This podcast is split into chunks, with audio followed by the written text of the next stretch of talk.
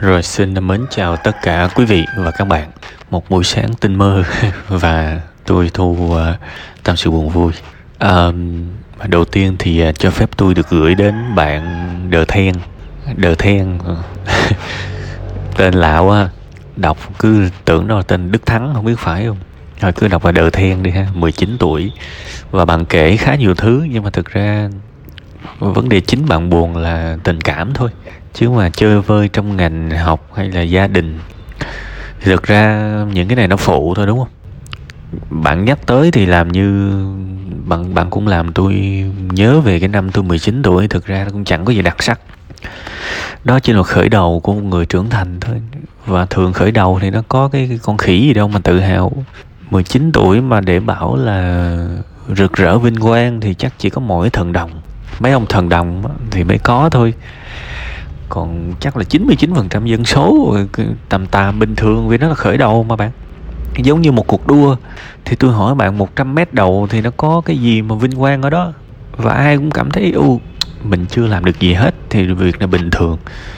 Nên đôi khi những cái người mà sống trong những cái hoàn cảnh bình thường thì hãy xem nó bình thường. Mình đừng có bi kịch hóa nó lên. Đôi khi kịch tính xíu nó vui thiệt, nhưng mà cũng đừng làm quá hãy xem nó bình thường, hãy mở to đôi mắt, mở rộng tâm hồn ra và nhìn những người bạn của mình, nhìn những bạn học của mình, những người ở lứa tuổi của mình và xem, ô, tụi nó y chang mình. Chứ có cái gì mà mình có phải là một một kẻ mà tệ hại trong 100 người, trong một cái giảng đường đâu. Mình cũng được. Và đó là một vấn đề chung, những vấn đề chung của cái tuổi đó ha đừng có làm làm quá lên. Tự mình làm cho nó kịch tính như vậy không nên. Bây giờ thứ hai quay trở lại mối quan hệ. Thứ mà tôi tin là cái việc lớn nhất là bạn buồn. Um, thứ nhất là mình nên xem rằng 19 tuổi là một cái lứa tuổi còn trẻ. 19 tuổi rất là trẻ và hãy hiểu rằng tuổi trẻ thì nó hay gắn với sai lầm. Bạn có những sai lầm. Và cô gái kia cũng có những sai lầm. Chắc chắn rồi bạn sẽ nghĩ rất khác về tình yêu. Và rồi cô gái ấy cũng nghĩ rất khác về tình yêu. Các bạn đang ở trên một cái hành trình ờ, hoàn thiện và trưởng thành. Và chắc chắn là những cái ứng xử của các bạn ở thời điểm hiện tại thì nó nó không có chuẩn rồi.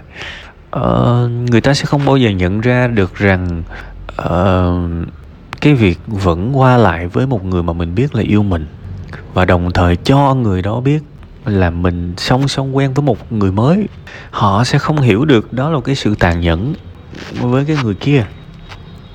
Họ không biết đâu nhưng mà mình cũng cũng nên hiểu cho họ. Vì nếu họ biết họ sẽ không làm vậy. Họ đang mắc một sai lầm lớn. Ờ, ở đây người bạn ờ, gái mà bạn đang quen rõ ràng bạn này không có trưởng thành chưa có trưởng thành. Vì nếu mà một người mà có một trái tim một tấm lòng bao dung rộng lớn. Họ sẽ không làm vậy. Biết uh, chàng trai này đang thương mình và mình chia tay rồi nhưng mà mình vẫn qua lại làm bạn. Và rồi đồng thời mình cho người đàn ông này biết rằng song song đó mình mình đang quen với một người mới. Và người mới này tốt hơn thậm chí còn nói cho cái thằng bộ cũ mình biết nữa. Nó rất tàn nhẫn và không một người tử tế nào có thể làm được việc đó cả. Nhưng hãy nhớ rằng, cái sự thiếu tự tế ở đây, nó không phải là bản chất con người này là tồi tệ, mà đó chỉ là ảnh hưởng của tuổi tác thôi, ảnh hưởng của tuổi trẻ thôi. Họ còn quá trẻ để họ nhận ra thế nào là tử tế và thế nào là không tử tế.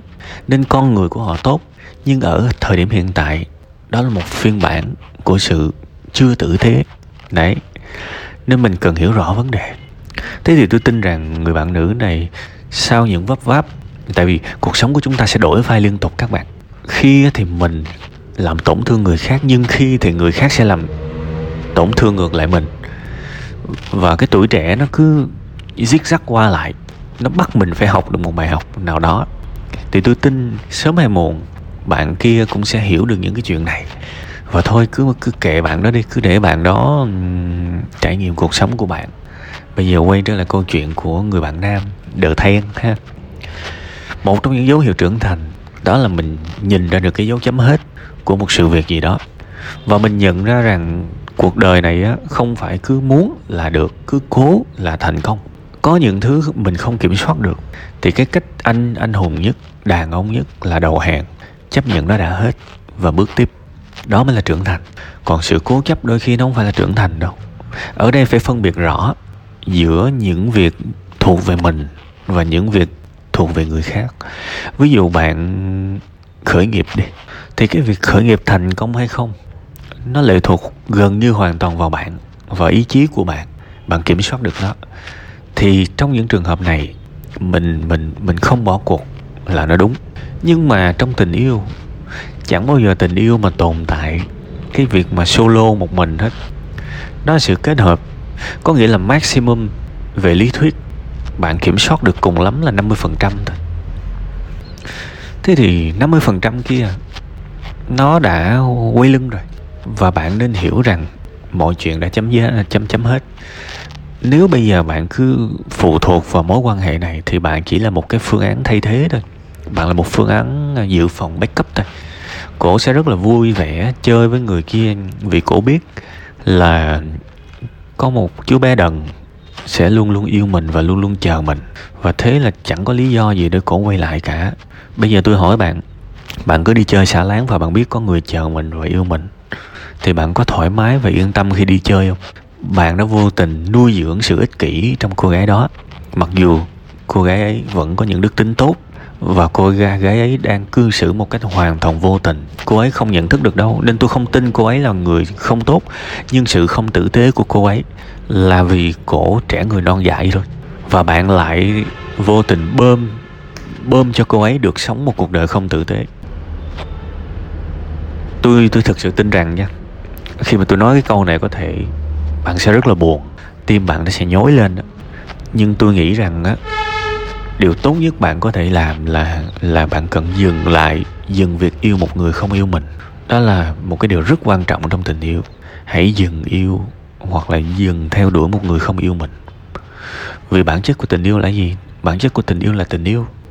Nó phải có cái đó rồi nó mới tính tới những cái đường khác. Còn cái nguyên liệu cơ bản nhất của của tình yêu không có, thì nó chỉ là một cái thứ giả dạng tình yêu thôi. Bạn không thể nào làm khoai tây chiên mà bạn không có khoai tây nó sẽ ra cái món gì đó? Bạn không thể nào làm beef steak mà không có thịt bò được. Nó sẽ ra cái món gì? Thì câu chuyện của bạn cũng thế.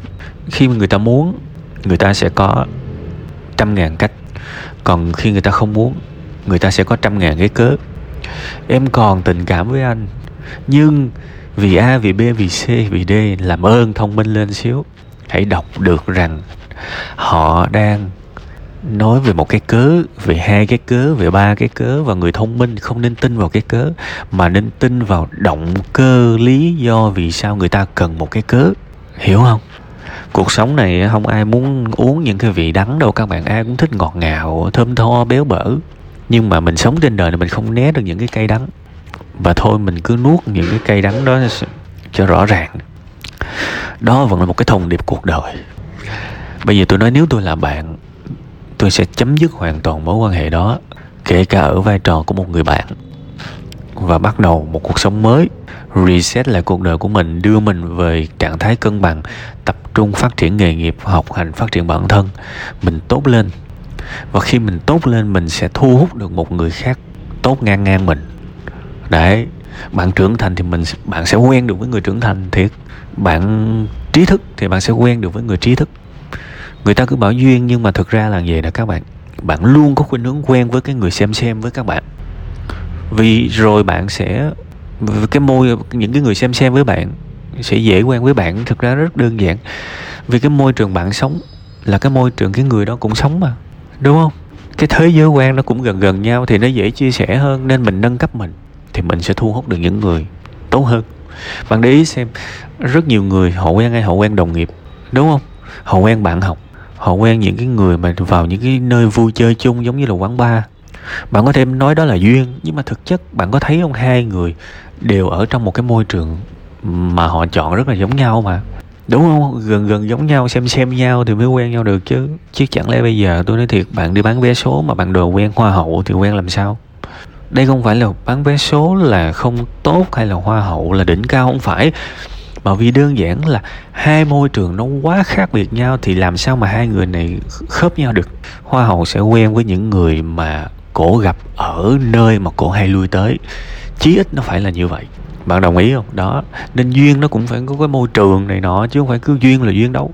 Vậy nên tốt hơn hết nếu bạn muốn quen một người tốt hơn um, có tấm lòng hơn tử tế hơn chung thủy hơn thì bạn hãy có hết những cái đức tính đó. Thì tự nhiên, cuộc đời sẽ đẩy bạn tới một cái môi trường nó chuẩn hơn và bạn sẽ gặp những người như thế. Vậy nên bây giờ, câu chuyện không phải là bạn chạy theo người ta như một cái đuôi, mà hãy mạnh dạn đi về cái phía của mình, đi về phía tương lai của mình. Chấp nhận đóng lại những cánh cửa mà nó vốn dĩ nên đóng nên đóng sớm hơn. Và bước tiếp. Và rồi mọi thứ đẹp đẹp đẽ hơn sẽ theo đuổi lại, ngược lại bạn. Ha cố gắng lên ha.